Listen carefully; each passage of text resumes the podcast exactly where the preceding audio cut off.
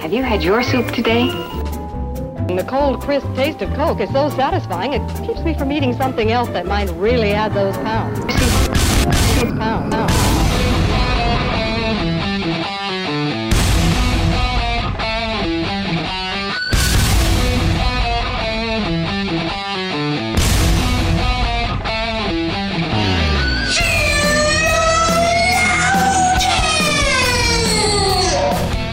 Good morning, good afternoon, good evening, wherever you are. Welcome to not just another episode of Sheologians.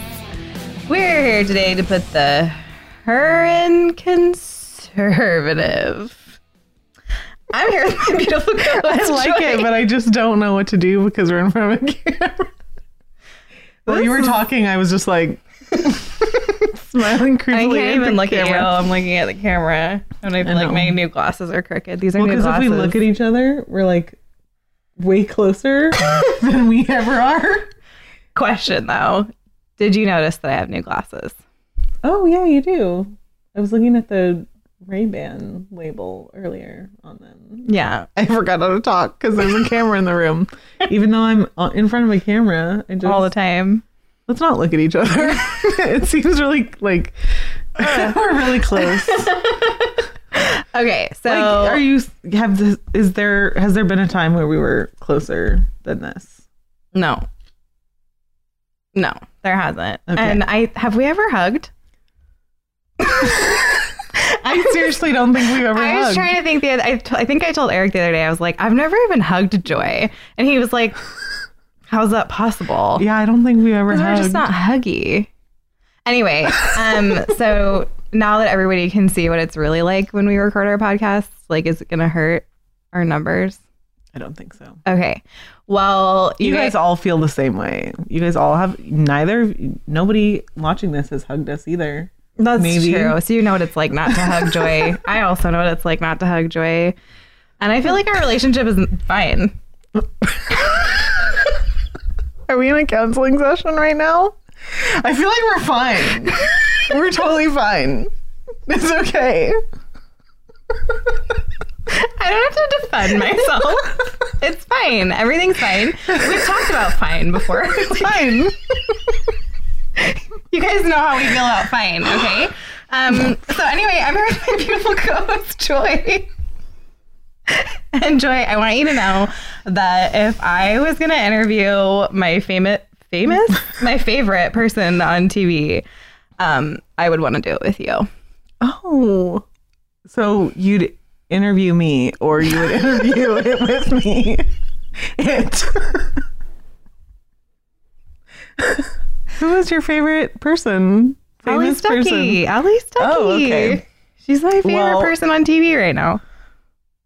I have good news for you. Do you? You're right. I am. Uh, I am Joy, and I'm here with my beautiful co-host Summer. And Summer, I just want you to know Mm-hmm. that I would tear apart my office for you every week. Oh, would you though? I've decided as I was as I was coming up with this compliment. Uh huh. I, at first, it was going to be I would tear apart my office for you, and then I was sitting with my hands on the keyboard, and I was like, every week.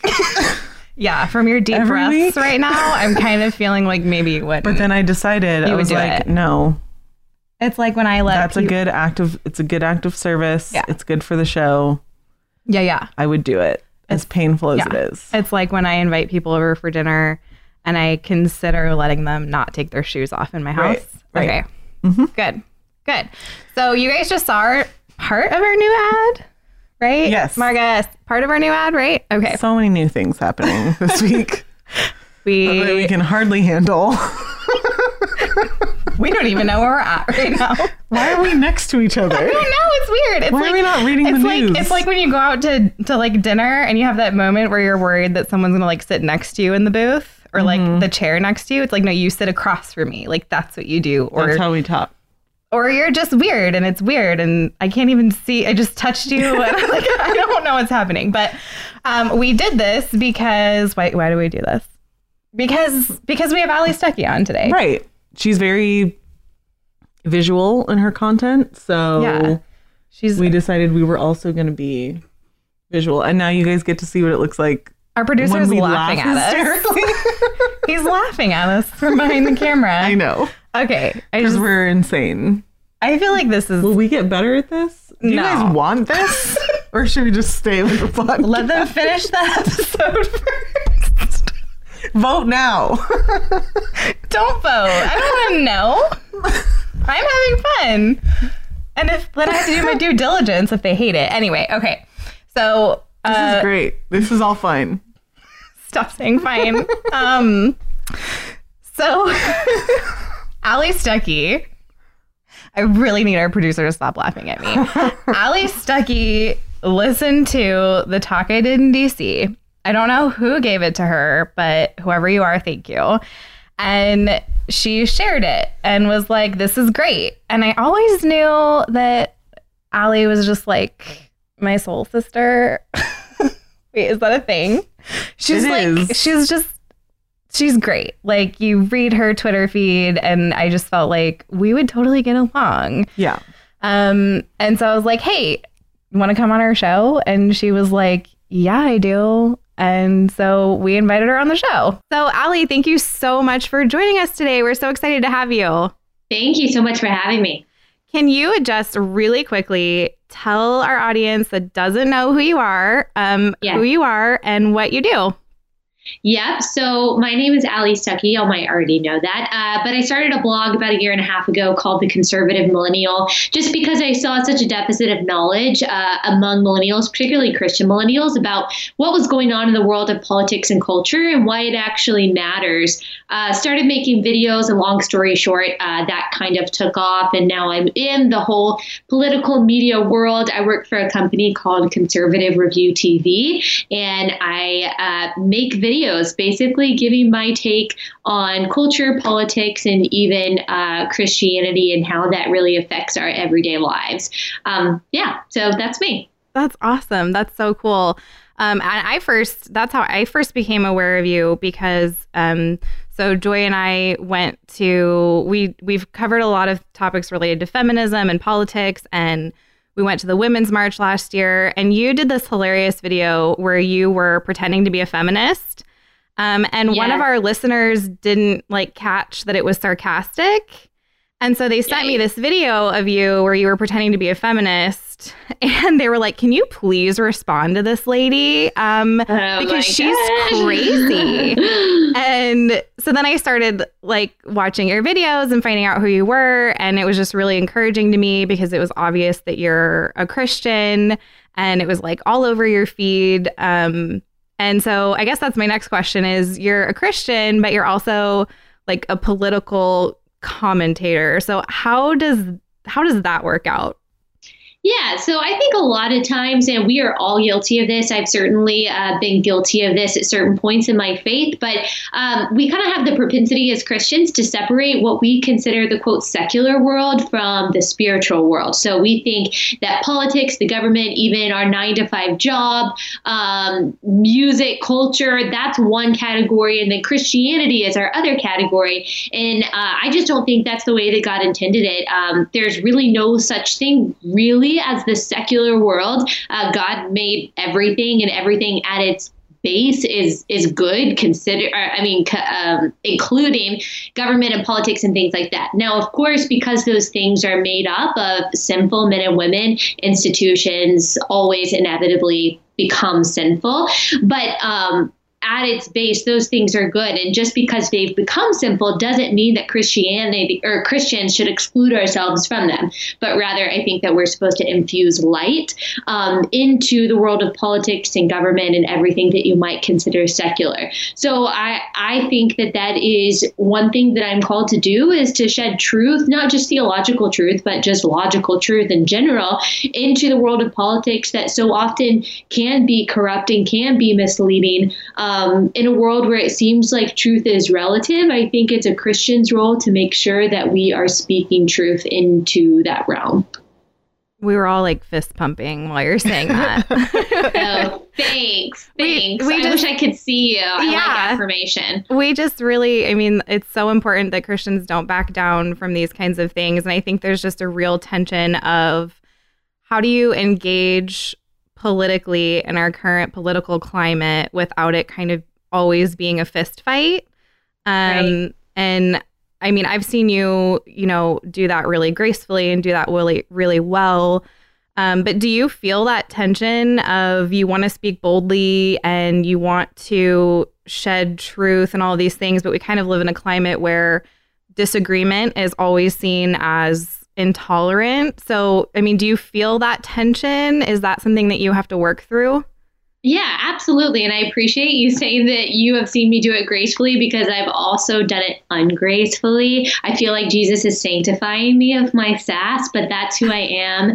In my core as a person is that I do have a propensity towards sarcasm and sass, which sometimes can be useful, but sometimes it's just not glorifying to God. So I do feel a constant tension, and I am completely imperfect at how I handle conflict and how I handle disagreement uh, within my my politics, especially when it comes to issues that I consider both spiritual and moral, like abortion. It's very hard for me to uh, be meek and even graceful when it comes to abortion, even though I know that's what I'm called to do. But uh, I feel like I get such a, a guttural and a moral reaction from it that I don't always do it in a way that I know is is Christ honoring. So I would say for every Christian that's in politics or really any realm, whether you're an accountant, whatever, there uh, there is tension between okay how do I engage in this world in a way that is compelling, in a way that people listen to me, in a way that you know, is passionate and might be sassy at times, but also in a way that is speaking the truth in love and is gracious and is kind and man, in our world of tribal politics right now, that is not easy. But I would argue that means that more than ever, Christians um, have a responsibility to stand up in that world instead of just backing down and saying, oh, well, you know, Jesus is coming back, so none of this stuff matters. No, Jesus is coming back, so this stuff matters even more. Um, right. It's our responsibility to try to advance the kingdom in the darkest parts of the world. And I it try try very insufficiently um, to do that by what I do. But you know, it's it's it's a learning process for sure, and I'm I'm thankful for the patience of Jesus and the Holy Spirit and, and helping me do that. Yeah, I feel you. We've definitely been accused of um, ungracious sassiness more than once, and it is a process. I know. I know. I remember. I'll never forget one time I was listening to a pastor speak, and he was like, "There is no place for sarcasm in the kingdom of God." And I was like, "Oh my gosh, just cut me to the core, why don't you?" um, it's it's, but it's true. It's true. I do think that there's a place for. Uh, humor. I'm a strong believer in that in satire, but sometimes you just got to check your sass at the door. Yeah. Yeah, I feel yeah. I totally agree. Um so I think we can all agree at this point also that uh politics are not a waste of time. Mm. Yeah. Yes. No, they're not they're not a waste of time. No. I mean, you've basically spent you spent a lot of time engaging with lots of people and you've done it um like sort of under the header of a political commentator uh, mm-hmm. But I think sometimes people, when they think of political commentators that are Christian, solid Christians will sort of assume that the political commentator is not as solid as them. Right. If that makes sense. right. right. Of course. So do you deal with that? Like people who just think that you're sort of fluffy and like not concerned, like you're a political commentator first and then you're a Christian yeah, well, honestly, I get it from both sides. So there are certainly people that believe that because I'm a conservative, then that means that uh, you know, I'm a racist and I hate everyone that doesn't look like me. So I can't possibly be a Christian because you have to believe in uh, government handouts to be a Christian, which I reject that vehemently. But that could be a different podcast for a different day. Uh, but then, of course, I get people from the conservative side too who think that um, I'm I'm not Christian enough because I don't necessarily think that God is a Republican, um, obviously, Amen. and I don't think that you know God was there uh, you know, when we founded America, maybe in a spiritual sense, but I think a lot of times people on the right try to intertwine their patriotism with their Christianity a little bit too much. So I certainly get it from both sides that think that I'm either not Christian enough or I'm not the right kind of Christian. But I, I do think, in the same way that I think I've heard you guys talk about when you started your podcast, asking, okay, is there a market for this? Is there an audience for this that just wants to hear two girls talk? in you know in a deep and a thought provoking way about theology, I've kind of realized the same thing the way that you guys realize that yes, there is an audience that okay, there are actually a lot of people like me that care about politics in a very practical sense that also care about intertwining it with profound theology. There are a lot of people like me, and that has been very refreshing. And just to get the messages and the emails from usually young women that are like me that are saying, you know, I I appreciate the fact that you are attempting to intertwine what seems like a genuine faith with also a genuine care for uh, politics and the government and civics and things like that. So there are more of us, I think, than I originally anticipated. Yeah, That's always nice, isn't it? yeah. There's Yes. there are episodes that we've done where we're like, oh, everyone's gonna hate us now. Right. But then we Oh. get Every day of my life. right, yeah. but then you what you find is that you're totally turning Paranoid. it into a catastrophe that's not there. And Right. people are there's a group of people out there at least that are supportive and understand and appreciate how you put it or you know. Yes, yes, definitely. And I also think that if you're not ever offending anyone, then you're probably not saying anything of substance. Right. You're always going to offend someone. And if you're constantly trying to, and I know you guys don't care about this, I've heard enough of you to know that you don't really care about offending people too much, and I appreciate that. Um, but if you if you're overthinking constantly about offending one side or the other, then you should probably just stay home. Yeah. And Right. be quiet. Someone's always going to find something to be mad at, and that's just part of the deal. Right. Yeah, that's so true. Well, and it's meant a lot of this stuff is meant to be like an ongoing conversation. Um, it's it's meant to be conversational in the way that it goes back and forth and back and forth. Um, Right. so there's there's not supposed to be we well, and we've struggled with this trying to uh, get that out of our mind. The idea that like what we say today is our end all be all statement on this topic or this thing Right. where really we're being changed we're being sanctified um so there there's Right. always sort of a, a back and forth and a you know it's it's it's like moving and Mhm. it's not it's interesting there's an engagement it's not mm-hmm. just Yeah. like this is how Sheologians feels about this forever this is how Allie feels about this forever yeah. So- And part of that, too, is the posture of the person that is speaking and having the attitude that you just described. Because unfortunately, so many people do make statements every day that uh, they kind of advertise it as this is the end all be all. And if Right. you disagree with me, then you're completely wrong. And I will never change my mind on this because I'm 100% right. yeah And uh, that's something that I try to be very careful about because I'm pretty new relatively to politics and I'm only 25. And so I realize there's a lot that I don't know. And so even though I am very opinionated, I've tried to set a standard for myself to where if I made a mistake or if I said something without knowing everything, I try to go back and correct it or I just own up to it when someone calls me out. And I think that's very important in theology. It's also very important in politics. Um, and I think people really gain more of a respect for you, and you gain a lot more credibility by admitting that you don't know everything and admitting, like you said, it's a conversation and you're willing to be engaged. Um, that I think just it, it gives you a lot more. It gives you a lot more respect, and I think people are more willing to be open to converse with you rather than just shutting down as soon as you say your end all be all statement. yeah. right Absolutely. I think there's like a sort of a learning process that's happening as so people are we're in this this stage where we are attempting to have actual conversations over the internet and someone's not there. And then in certain situations like you have you have uh someone trying to have a conversation with a bunch of people and they're all trying to have a conversation with that one person. There's Yeah. definitely just I think there's a learning curve the internet internet engagement is newer than we all realize, and most of us are not as good at it as we think we are. Does that does Yeah. that make Oh, sense? definitely. Yeah, well, and our generation has been engaging on the internet since we were kids. So it feels like it's been around forever, but it really hasn't been. Right. And it's like this weird, weird thing. But um so in terms of how you how you got to where you're at, um, and what you're involved in, did you ever see any of this happening or did it just kind of happen to you?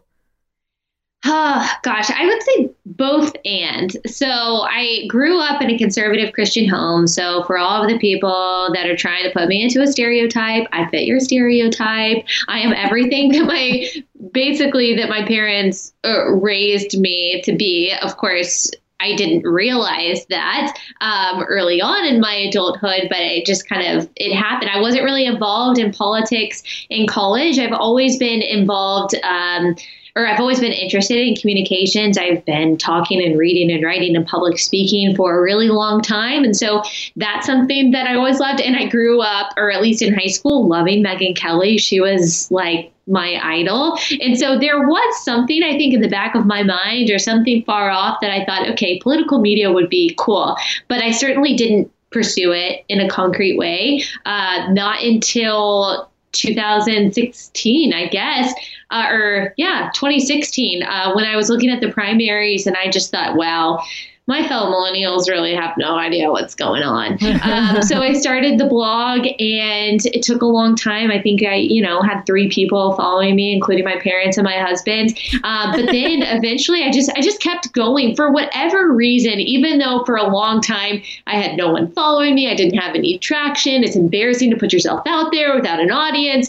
Um, I just felt like this was kind of what I was called to do. I was in PR and social media strategy at the time, but I knew that's not what I wanted to do long term. I knew I wanted to be public speaking. So eventually my videos kind of started taking off and getting, you know, thousands, hundreds of thousands, millions of views, and then started working at the Blaze. And this all happened in the past year. Like a year ago, I was still living in Athens, Georgia uh, doing marketing type stuff. And then my husband got a job in Dallas. We moved to Dallas, I think, this weekend last year.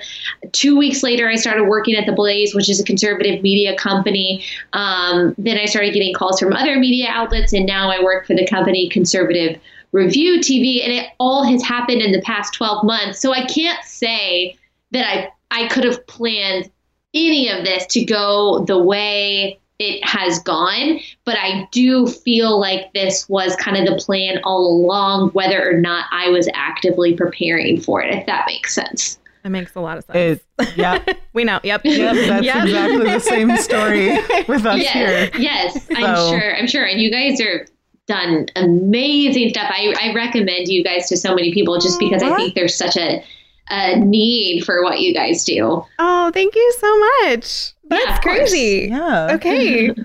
Um, yeah, it's it, it is it's a weird it's a weird I I never saw myself being here, but at the same time I'm like there's so many things that led up to this point. Yeah. Exactly. Exactly. That's a good way to put it. Yeah. 100%. So, okay. What I I have been dying to ask you this. I obviously I've been following you on Twitter ever since somebody was like, "Can you respond to this crazy lady?" And then I realized you weren't crazy. Did you did you tell that person that I was being sarcastic eventually? yeah, I was like, no, no, no. I was like, I'm not going to respond to this because this is sarcasm, and I think that I agree with her on most things. And then I started following you on Twitter, and I was like, okay, she's great. Um, I do you. think Christians are getting better at sarcasm, right? Kind of. Yeah. What? Christians are getting better at sarcasm, like appropriate. Yes, humor. ever since uh, John Crist kind of Oh, has yeah. been rising to fame, I think he's helped a lot of us out. That oh my gosh, Christians can actually be funny. yeah, and, And the, laugh. and the and the Babylon Bee and all that. Yeah, Right, yeah. Oh my gosh, Okay. thank God for the Babylon Bee. Literally, thank God I'm not taking the Lord's name in vain on a Right. Christian Yeah. podcast. Literally, thank the Lord. right, Yeah. right. Um, remind me to never mind. Okay. Um, so can you anyway? So I've been following you um on Twitter and social media for a long time, and I hope you'll indulge me because I just want to hear from you. Um, what do you think? What do you think about Donald Trump? Ooh. Okay, so I during the primaries, I loathe Donald Trump, and people have brought this back to try to smack me in the face with this. Who love Donald Trump? They will like resurrect my old articles that I wrote during the primaries. That I was like, why is anyone voting for Donald Trump? I don't understand. He's not a conservative. He's not even pro-life. Why the heck would anyone vote for him? And I stand by what I felt in the primaries. I thought that we had a lot better candidates, but when he became the candidate, and I was looking at my two two choices, Donald Trump or Hillary Clinton, I, I just I knew that even though I have moral qualms with Donald Trump and I didn't like some of the stuff that was coming out of most of the stuff that was coming out of his mouth and some of the things in his past, I had to think about both the moral and the political implications, not just in the next four to eight years, but in the next 20 years. I knew that he was going to name a Supreme Court justice. I knew that Supreme Court justice was going to have probably some kind of influence, maybe on Roe v. Wade and, you know, how many babies would be legally aborted and, and or not legally aborted. I knew that Donald Trump's presidency would probably have a better effect on the values that I hold dear in America rather than Hillary Clinton. I'm a big proponent of the Constitution, of the First Amendment, of the Second Amendment, um, obviously very pro life, as I said. And even though Donald Trump might not personally hold all of those values, I mean, just a few years he was raising money for Chuck Schumer. Um, but I knew that he would surround himself uh, with people in his administration that would carry out the things that I held dear, both as a conservative and as a Christian. I had to look beyond who Donald Trump was as a person and look more at the policies that I knew that he would enact. And I was hesitant. I was a hesitant Donald Trump voter. Um, but I looked at Hillary Clinton and just how deeply corrupt she was. And I knew that the policies that she would put forth would be absolutely detrimental, not just to our liberty, but to capitalism and to uh, the pro life cause. And there was no moral way that I could square personally that I could square voting for her. Now, there are people that I greatly respect, like Ben Shapiro and other people that didn't vote for either of them. I think that is a fine moral choice. Uh, for me, I couldn't justify that because I knew that not voting for Donald Trump would be a vote for Hillary Clinton, and I I, I, just personally couldn't do that, but I do respect the choice of not voting for either of them. Um, and in his first year, he has enacted a lot of good policies. It's been a good year for conservatives with tax cuts, with religious liberty, um, and even we've seen some gains in the pro-life movement. Uh, but gosh, I, I I just wish that he would stop talking. Sometimes I, I just wish that he would. He's been better on Twitter recently, but gosh, knock on freaking wood. Is there wood around me? Okay, I'm knocking on that wood. Not that I'm suspicious. Right, right. Just a little just, suspicious. Just yeah. a little suspicious, yeah. uh, um, anyway, so I, I just I, I wish that he would have some more self control. I do think decency matters. I do think decorum matters. I do think morality matters. Um, but as a president, his policies are, are actually are, are, good for conservatives and for Christians. So we'll see what happens over the next three years. I'm very, very, very glad that Hillary Clinton isn't president. Uh, but I do also, I know I'm on a long tangent right now, but I do also want to say, because I just know that a lot of Christians, they, and I, I don't have the perfect, I actually don't even have the perfect, completely whole answer on this, but a lot of Christians, couldn't vote for Donald Trump for moral reasons, which, like I said, I respect, but I also encourage Christians to realize that when you vote for any politician, even even though, like I said, that morality and decency and decorum, those things do matter, but you are not voting for a savior. Okay? You already have a savior in Jesus Christ. He's the only person that's never going to fail you. He's the only person that's going to meet all of your standards of holiness and perfection. There is never going to be a politician, not George Bush, not on the face of the earth, that is ever going to satisfy all of your standards for hope and for perfection. Jesus is coming back. You can put your hope in that. Do not put your hope in any politician, liberal or conservative.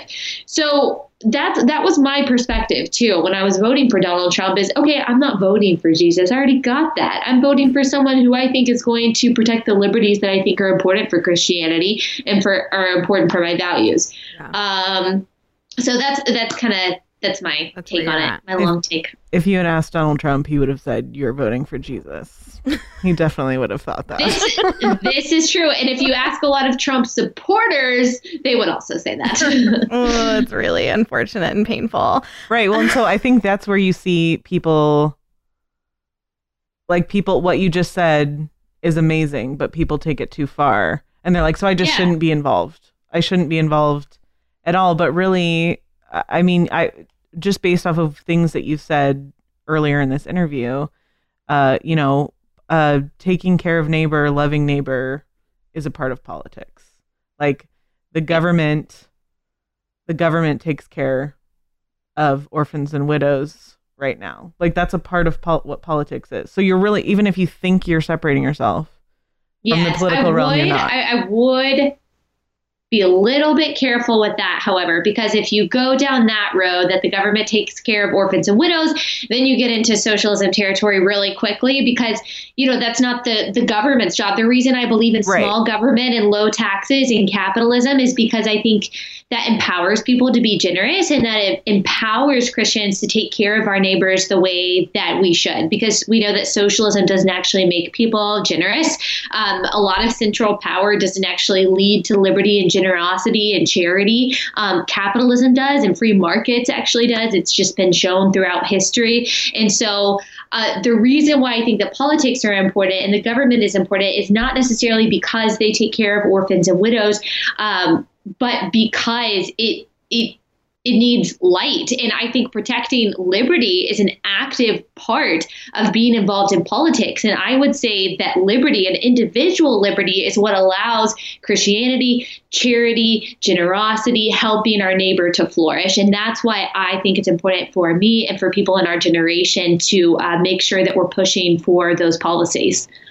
right? We would definitely, our argument would be that the government should not be taking care of orphans and widows. So Yeah. you should you should be involved in it in the way that we need to not have it that way. Yeah. You know? right, right. We're sitting about 10 feet from uh, like 100 t shirts that say socialism is theft. So Yes. we're on the same Yes. page. yeah. I will I will buy one. Okay. Okay. we'll just send We'll you just one. send How you about that? one. Yeah, we'll send you one. Great. Message me your address. It's on the way. Um, perfect. So, what are some of the biggest news stories going on right now that you think Christians in particular should be aware of? Well, um, the memo was just released. I don't know if necessarily Christians need to be aware of this, but um, if you've been on social media or even turned on the news a little bit over the past couple of weeks, you've heard of this long-awaited memo that the House Intelligence Committee um, has been has drafted and has wanted to release. I, Gosh, actually, I just opened up a can of worms because then I'll have to explain all of this. Yep. Basically, basically it's just a memo that alleges that the FBI engaged in misbehavior to target Trump's campaign. So I'll just leave it in a very general sense. Yeah. Uh, but there's this thing called confirmation bias. Uh, the narratives from the right and the left before this confidential memo was declassified were already spinning out of control. The Republicans were saying this memo is legitimate. The Democrats are saying this uh, memo is not legitimate. So basically, I would encourage Christians just so they're in the know with the things that are happening, and just so that they uh, can decide for themselves whether they can trust our top intelligence agencies in Congress to actually read the memo for yourself. You can go online and read this memo that was drafted, and you can learn all about it there. But I do think it's important because I think we need to know what's going on with our top intelligence agencies that are supposed to be protecting our democracy. The integrity of our institutions uh, is very important for us to function as a constitutional republic. So I think it's important for any Christian or just American to know those things. Um, I think, oh, let's see, gosh. What Wow. about how about what about DACA? Um, I think so. For me, we kind of inhabit the reformed-ish Christian world, um, Right. and I really feel like that entire universe is super split on Yeah. on DACA and what to do about that. But then every time I watch the news, I also get really conflicting information. Like there's Yeah, of course. the conservative outlets are like, well, this is just actually Trump is just reinforcing Obama's policies. So why are the Democrats upset about it? Because they supported it then. But I just Yeah. don't know. Yeah, so I so I, I think that it's okay for Christians to be split on this. If you're going to be split on an issue, I think that this is an okay issue to be split on because it's it, it depends on what you see as compassion. What I think is wrong is to pin this on Republicans and Donald Trump as being racist because uh, DACA was instilled by Obama in 2012. It's deferred action for childhood arrivals, deferred action. So what that means is okay, you can apply for DACA, which is a protection that lasts for two years. And within that two years, when you are protected, you are supposed to apply for citizenship and they can apply for renewals. But essentially, it was just a deferral. So, Obama, if he wanted to grant these uh, childhood arrivals amnesty, he could have done that. But he didn't. He just uh, enacted one, an unconstitutional, but also a temporary protection for them. So, if you want to blame a president for not giving full amnesty and full protection, permanent protection to childhood arrivals that came here illegally as children, then you can blame Obama for that. He could have given them amnesty and he did not. Um, now, what President Trump said is said, hey, I'm going to rescind DACA because it was not done constitutionally. So Obama said, we're going to protect all these illegal aliens and we're going to do it unilaterally. We're not going to get congressional approval, which is why it's unconstitutional. Obama or uh, Trump said, okay, that was unconstitutional. So in September, he said, I'm rescinding DACA. You've got till March, Congress, to come up with the legislative solution, which is the constitutional way to do it, a legislative solution uh, for these so called dreamers, which, like I said, are childhood arrivals. Um, and he even gave them a grace period. He said, hey, you've got a month from September to October to apply for DACA if you are a childhood arrival, and you won't be deported for the next two years. Um, so it wasn't this this whole idea and this whole narrative of Trump is going to round up Mexican babies and send them back without their parents is just not true. No one's talking about mass deportations. That's not going to happen. But of course, that's what the Democrats want you to think. This is a midterm election year, so they've got to, you know, politically posture and all of that. Uh, so it's been going back and forth. And then with the imminent government shutdown, there's been spending talks, and they have to decide how they're going to allocate their budget. Attack attached to the spending talks was this whole DACA deal. March is coming up, and so um, before DACA is fully rescinded, Congress, remember, was pressed to come up with the legislative solution for these dreamers. About 800,000 of them have ever been covered by DACA, uh, but there are 2 million illegal childhood arrivals about that are in the country. So Democrats decided to shut the government down um, because they couldn't come up with a solution for it. But basically, the deal is now that President Trump has gone above and beyond what Obama ever did and said, you know what? Not only are we going to get a path to citizenship for these 800,000 illegal childhood arrivals that were covered by DACA, but we are going to give uh, a path to citizenship to the 2 million illegal immigrants that came here as children um, in exchange for a trust fund for a border wall on Mexico and on Canada. But of course, the hmm. Democrats are still saying this is absolutely racist. This is a Nancy Pelosi, sweet, sweet Nancy Pelosi, said that this is a white supremacist wish list. Hmm. I'm not sure what the heck that even means because we are basically giving amnesty to 2 million illegal immigrants.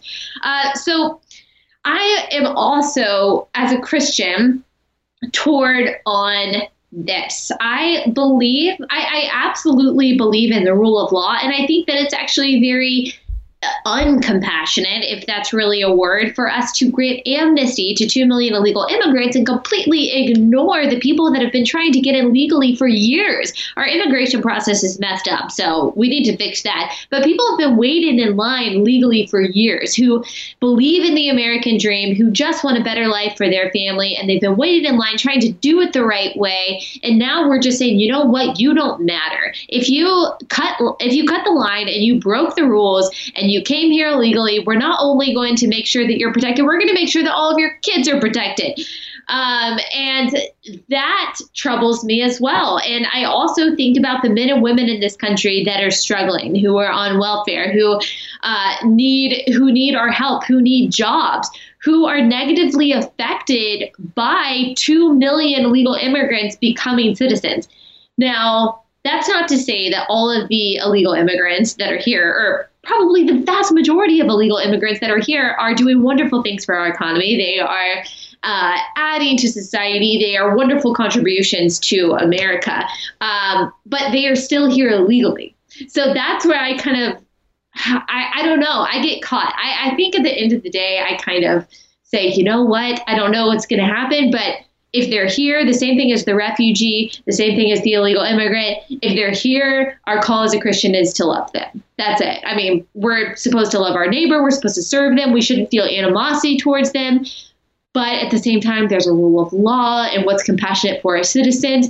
I, I'll just say that I don't really I don't really know. I'm gonna pull like a Paul, like he does in Romans, where he says something really complicated, and then he's like, "Oh, glory be to God." I'm just gonna stop right there and just break out in in, in praise because I don't actually know the answer. I really like that tactic, and I'm gonna use it. It's stolen. Yeah. Okay, stolen. perfect. We'll call it the Stuckey because I'm stucky, and I'm gonna just praise God. there you go. There you go. Perfect. I love it. I got a pun in. Okay. no, I completely agree with you. It's such a difficult thing to navigate, and I think a lot of time as as Christians, we think we should have a black and white answer for every issue, um, and a black and white lens. And I do think more importantly than having a black and white lens, we should just have a biblical lens, whatever whatever that ends up meaning, wherever scripture points us is where we should land, no matter what the culture says or what you know our feelings tell us and i i'm just with you it's a tough issue i think you're right that we have a very broken system and um, we are called to love these people and i'm for the rule of law too so it's just difficult it's a tough one for sure Yeah. Yeah. do you have a fun question for her I do have a fun question. okay Um, it has nothing to do. Actually, it kind of has something to do with something we talked about. You said that you think decency is important. So I'm going to ask you this: How many animals can a person own before it's Of course, indecent. what do you think? There's really no right answer. I mean, well, okay, it depends on your home. If you live on a farm, you can have a plethora of animals. You can have myriad animals. wise Um, if you live in an apartment or if you live in a small house like we do, mm-hmm. and it dep- also depends on your yard. Um, and your would say- animal. okay, let me say indoor animals. I would say maximum three. Okay If you're going above three, then your house probably smells and you don't know it. And that's actually what gets you into the indecent category when your house smells and you don't know it. Right. And I think that that is what happens sometimes. Sometimes, not every time, but sometimes with more than three animals. That's what would happen for us. yeah Um, mm-hmm. I think that if you have a, a large yard, you can get away with maybe five animals, a large yard. If you have a farm, you can have as many animals as you want to. If you have an apartment, don't go over two. Just mm-hmm. just don't. what if they're small animals? What if they're like oh, you know what? I didn't even think about like hamsters and stuff. I was thinking like about cats and hamsters? dogs. I mean, sure. If, well, first of all, I do. I'm like a little bit worried if you have like a rat or a mouse or something Well, and like if that. you like more even if than you have two. one rat or mouse, I'm just. I personally am a little concerned. I probably it's one too know. many that's one too many it's, rats It's one too many. If you have a, s- if you have reptiles, I'm also Hmm. concerned Mhm. because you have to feed them live crickets. That's like that's really odd. Yeah. So I I don't know, but if you have a hamster, if anyone over the age of 13 has a hamster, um, if you have a yeah. hamster, you live it with your parents still because you're a kid, right? yeah, I think so. say? So I guess the answer to that would be however many hamsters your parents let you. allow you to so, have I mean, you can get away with it. I do know some legitimate adults. Uh, I mean, legitimate being relative, legitimate adults that have hedgehogs. I feel like that's kind of Oh, yeah. trendy right now to have hedgehogs. I have no idea. Yeah, why. it is. I think it is. Yeah. Um, I would say I would limit you to two hedgehogs. Ew. Um, I feel like that makes you a fake adult who has a Okay, well- hedgehog. I'm I'm gonna ask you Mhm. how many. Okay, how many cats Mm, can you have hmm before you are pitiful? I mean, I feel like everyone who owns a cat, and I grew up with cats, if you have one cat, you're automatically a cat person. Like you just get weird. I think the presence of a cat makes you weird. It changes things. It changes you. Okay, see how so? Because I I do would like to know how I've changed. You have past because you because you have posted pictures of yourself with your cat on Instagram and it was mostly just your cat. So you Yeah. you have technically catstagrammed, which Yeah. makes you a cat person. Like but what about dogs? So you don't think the same things ha- same Yes. thing happens to people with dogs? Well, I'm in a weird Summer, place. I'm in a weird Summer place just with that. recently became a dog person. Joy made She me get a dog. she has Okay. a dog now. Okay, Yeah, I don't think- about like okay, I do agree. I agree. I was telling my husband this when we adopted our second cat from. Well, I hope they don't listen to this podcast, but um, from the from the people that we adopted them from, I had to go to the house and get the cat, and I came home to my husband, and I was like, "Babe, cat people, true cat people, are not okay. They're not okay. we are on the edge. We're still doing okay. We don't call ourselves mommy and daddy most of the time. Um, but true cat people like will walk around with headbands with cat ears on it and weird stuff like that. Um, and that is not okay. And I don't see that happening quite as much with dog people. I agree. I, I think so. There, Summer's attempting to make a distinction Oh yeah. um, between. I think dog and cat people are different. I don't think being a cat person is bad, and I don't think being a dog person is bad. No. because I love all animals. well, I can't think being a cat person is bad because my dad has like a cat waterfall for his cats to drink out of. So like I Oh, can't that. I can't think that it's bad. He's the best person ever, but he has a waterfall for his cats. So, like, it's okay. And I just found, I'm finding out right now that you have two. So, I just want to let you know you're in some kind of like zone where you might go over the What? edge. And this is just like my warning to you. No, okay. The real problem is here that you haven't been following me closely enough on Instagram. I know. you know, I blame the drive. You know, I have to travel so long to get here. But my husband can tell Wow. you I was just stalking you like all week. So, I hope you'll feel better about that. Well, okay, tell me if this makes a difference, if this makes me a better cat person. My cat's names are Rachel McAdams and Cat Damon. Well, I knew that. And No, I think knew that. makes it that's better. amazing. And Cat Damon, we actually call him Sweatpants. Obviously, Obviously. logically. Yeah. Uh, no, we call him Sweatpants because he's gray and super chill, and that's my outfit of choice. And so it's like I had to name something. I can't name my child Sweatpants. So Yeah, I no, to- obviously. I have to name my cat Sweatpants. So I think that makes me like a little, I don't know, like cooler. Yeah. I don't know. Totally. I mean, I love you. You're I feel like you're my spirit animal because gray sweatpants are my favorite piece of clothing in the whole universe. And Same. Pair it with pair it with a gray sweatshirt. You Yes. got a rocking grout fit, and it's like I'm, I'm done for the rest of the day. done. Once I hit what the else do you outfit. need? I'm so happy because I'm just wearing gray. That's I'm totally with you. I love it. I My headphone it. keeps dying. So anyway, I think that's um do you have any more questions for Miss Allie? No, I mean I could talk about animals all day. I but- know. I, Joy is a wait, real Can I ask another animal question? Yeah. See, okay. Let one more thing in in favor of cat people against dog people. Although I will say I love dogs too, and so I'm not saying I'm not a dog person. I'm just more Right. a cat person because they're self sufficient. We cat people do not call our dogs doggos and puppers and all those things, and that is what gets freaking weird. I'm like, it's a dog, okay? it's not a doggo. It's not a pupper. It's not a human. It's just an animal, and the only reason they love you is because you give them food. And I just think that sometimes, sometimes dog people go a little over the edge with that stuff. And Yeah. they would say that cat people go a little over the edge with their animal that doesn't really love them.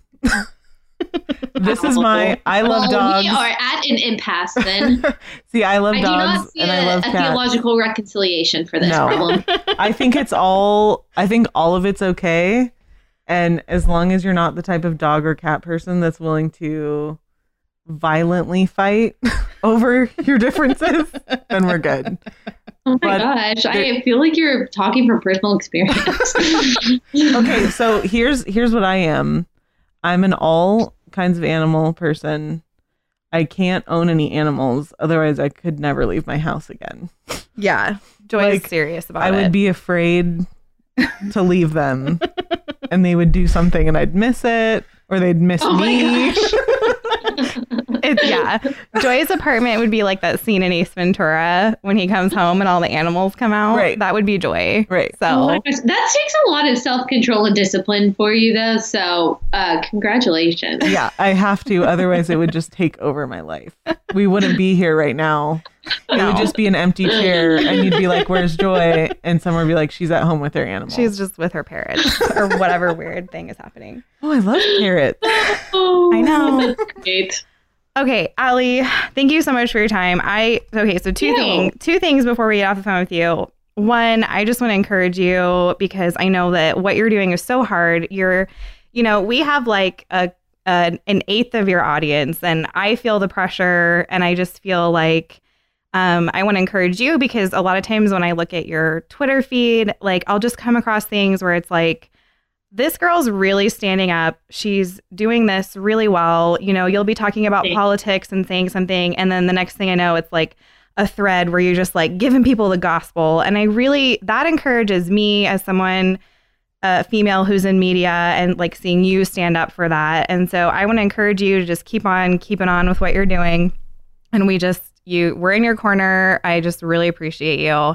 And Thank you so much. Well, let me say likewise because I just I think that if you guys are so rare in what you do, and I know that we're probably long on time, but I just do want to say that you guys have been very refreshing for me and such a good resource. So often when I plug into female resources for the Bible, I feel like it's watered down and, and super emotional, almost like almost like Bible studies don't think that women can handle deep theological truth. Like Right. we'd rather just talk BBS. about how like cute Jesus is or like Yeah, how sweet yeah. and funny he is. And I've just always hated that. I'm like, I want, you know, deep theological truth just like anyone else. And I just applaud you guys for kind of going into that world and if not completely kind of spearheading it for our generation. I mean, I've just I've learned a lot and I've really loved listening to you guys and am very proud of you guys for uh, being so so bold in this. So keep it up. oh, thank you so much. Oh my gosh. I don't even know what's happening right now. yeah. Okay. Well, I can end my day now because it was great. Aw. Um, okay, Allie, tell us tell us about your new show, where people can find it um, before we end this. Yes. So crtv.com slash Allie. That is crtv.com slash Allie, just in case you didn't hear it the first time. Um, and you'll get two short videos a week and then a podcast every week.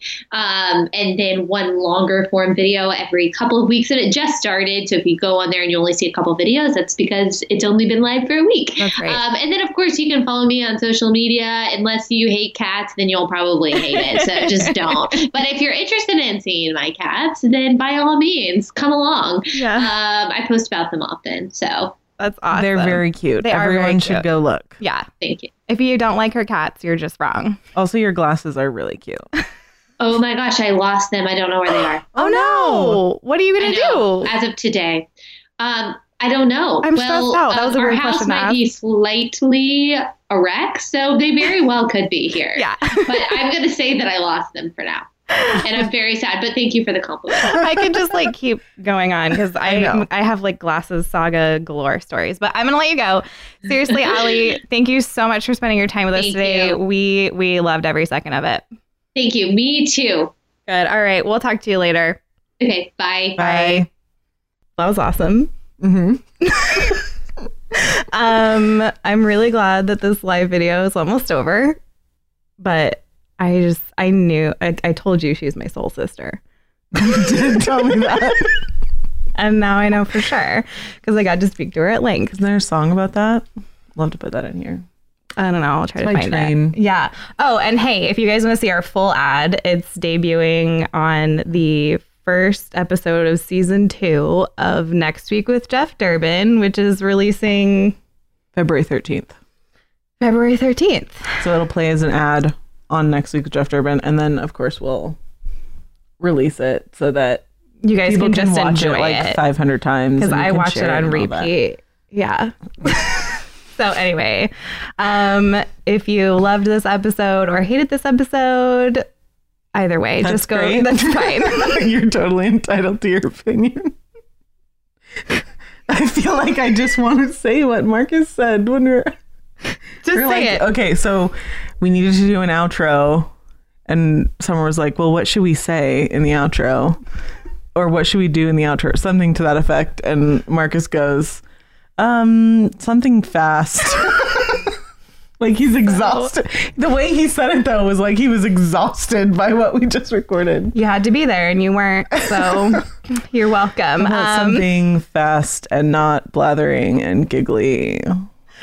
How about so that? um, the the message of today is uh, go watch Allie's new show and help us keep the mics on. We told you there were mics. there are mics. Look at them. by going to patreon.com slash Sheologians donate a fancy cup of coffee coffee i'm done uh help us keep the mics on patreon.com slash Sheologians we love you guys and we'll see you next week See ya. bye